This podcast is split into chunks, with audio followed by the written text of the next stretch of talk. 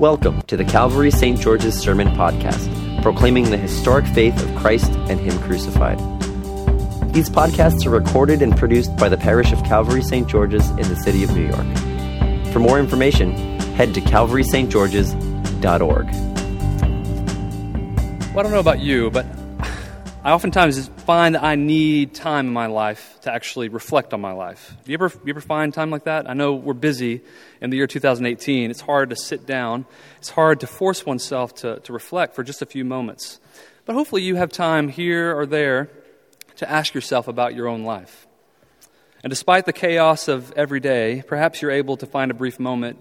I find it in the shower. The shower is my pr- primary way that I think about my life and just have some quiet, especially with a newborn. Uh, I, the, the, shower is like my one safe haven uh, where he will not appear uh, screaming.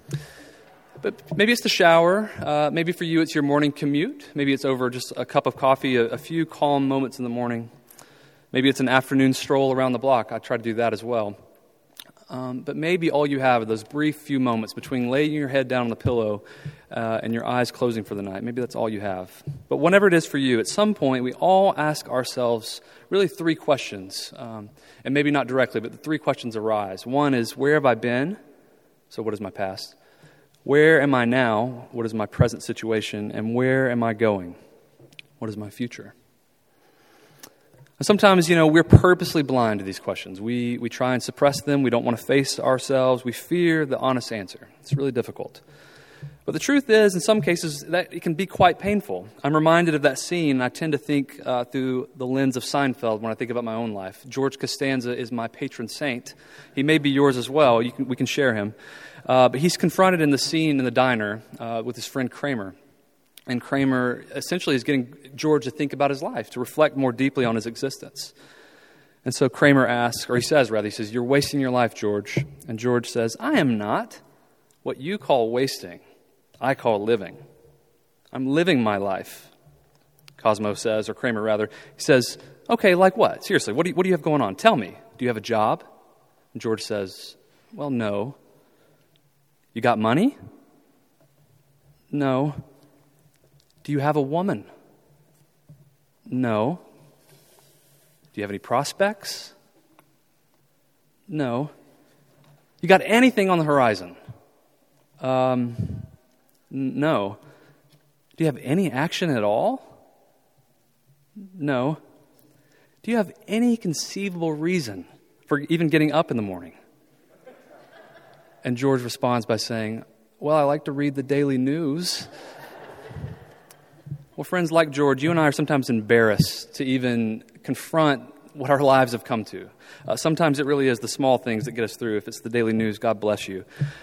But the regrets of the past, um, the ambiguity and confusion of our present, and the dread of the future can be overwhelming. Reflecting on our own lives, like I said, is difficult and it's painful. And so, with that pain, we often have to numb it uh, we do it in different ways. You know, the, the daily buzzing chatter of our lives, we just kind of float through and hope that the drone will, will get us through. Distractions. We all love distractions. We say we don't, but we love them because they keep the truth at arm's length, at least for a little while. But that's only temporary. Usually, we graduate to more sophisticated ways to distract ourselves, uh, stronger coping mechanisms we learn. And so, this is a brief reprisal. If you were at St. George's on Palm Sunday, you would have heard my sermon. Uh, and I used uh, that, that Sunday, and particularly five songs by Johnny Cash, to kind of frame Holy Week. Uh, so if you didn't hear that, I encourage you to go listen to it. Not because it's just an awesome sermon, but because those songs, those songs are worth listening to, and it really gives a new take on Holy Week if, if you're interested. But so to reprise that, I want to bring out another Johnny Cash song, which is actually Kris Kristofferson, uh, but Johnny did a really wonderful version, the version, if you ask me, of Sunday Morning Coming Down. If you've heard that, it's a sobering bone chilling account of what it means to face oneself. And so I want to give just uh, the refrain from the song, and bear with me as I read it. On a Sunday morning sidewalk, I'm wishing, Lord, that I was stoned. Because there's something in a Sunday that makes a body feel alone. And there's nothing short of dying that's half as lonesome as the sound of the sleeping city sidewalk and Sunday morning coming down. Well, friends, I don't know if you've ever had to face yourself so intensely and so honestly as that. The truth is, you probably have, but maybe he just captured it in a way that you, you couldn't have or I couldn't have. But these life questions emerge Who am I? Where have I been? Where am I now? And where am I going? And for Johnny Cash in that song, it's, it's dismal. For George Costanza, it's dismal. And for you and me, for being honest, most of the time, it's not, our, it's not where we want to be.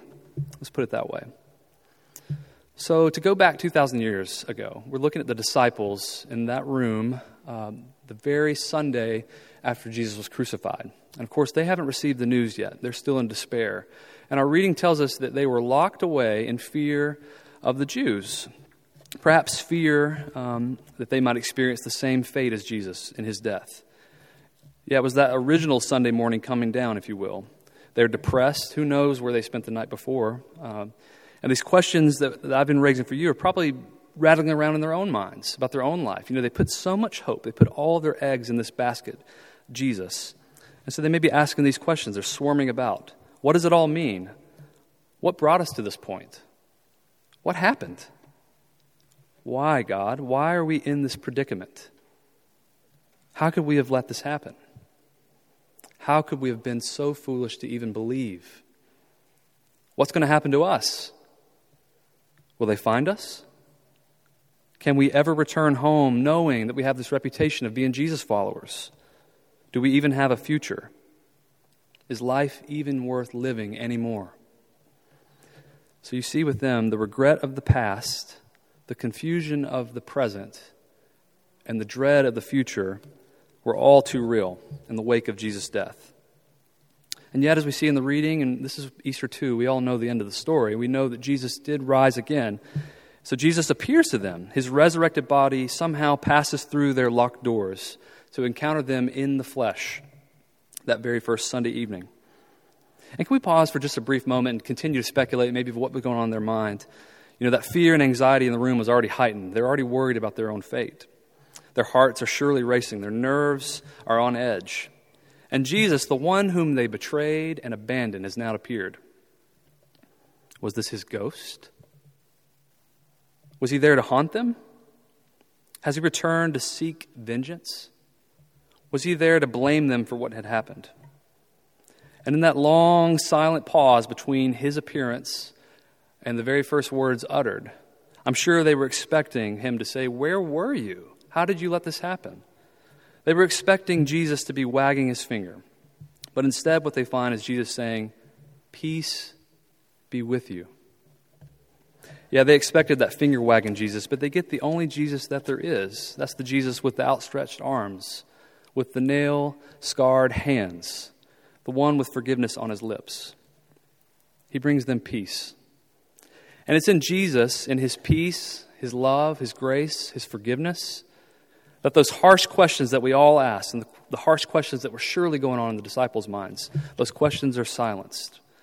The regrets of past are forgiven. The ambiguity and confusion of the present is alleviated, and the dread of the future is transformed into hope.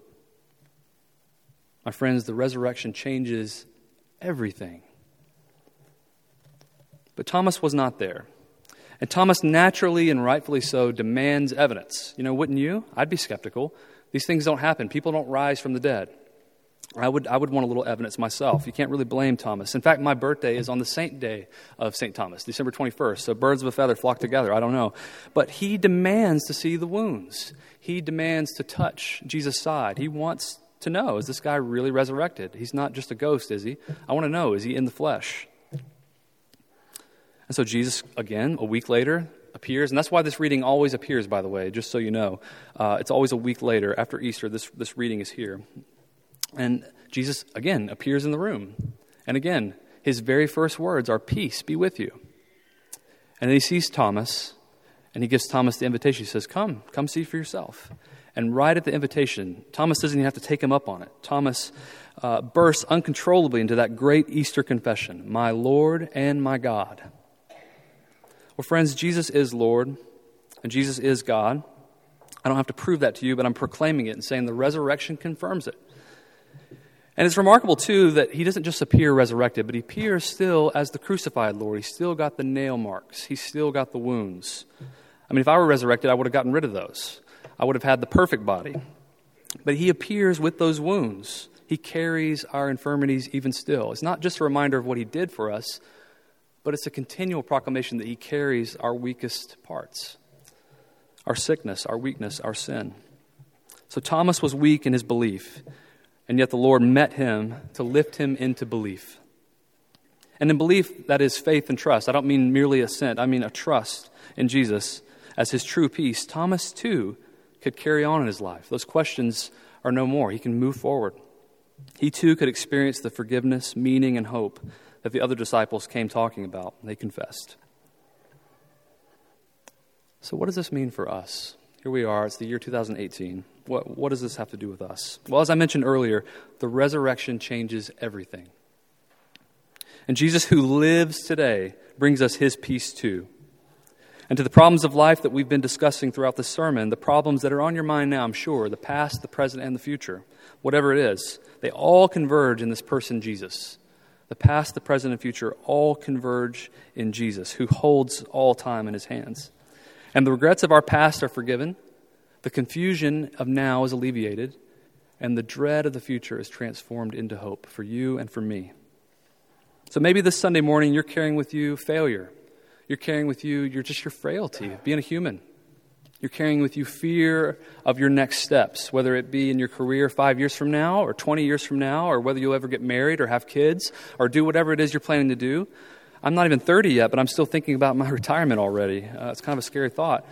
But, friends, I want to tell you that whatever you bring in today, Jesus is lifting his arms out to you in the same way he did 2,000 years ago. And he says, My peace I give unto you, with those same nail scarred hands outstretched. And he's carrying you out of whatever mess you think you're in right now. And for this reason, we do have hope. Despite all the dead ends of our life, we have a future in God through Christ. And life's purpose and meaning hinge on his peace given freely to us even now. And that peace we'll celebrate here in a moment around this table. So we're free to celebrate and we're free to experience this good news even now. We're free to love and to be loved. We're free to extend that love to others. We're free to forgive and to be forgiven. That's it. We're free. A good friend, Melina Smith, she always says when you come into her house, be free. Be free. And as that sweet gospel tune proclaims, I've spent a few years as a Baptist, and this song spoke to me deeply. We sang it probably every week, but it's, uh, you've heard it probably, and if you haven't, here's, here's, the, here's the line Because he lives, I can face tomorrow. Because he lives, all fear is gone. Because I know he holds the future. And life is worth the living just because he lives. Amen. Thank you for listening to our sermon podcast, produced and recorded at the parish of Calvary St. George's in the city of New York. If you feel led to support the continuing ministry of the parish, you can make an online donation at calvarystgeorges.org slash giving. Thank you.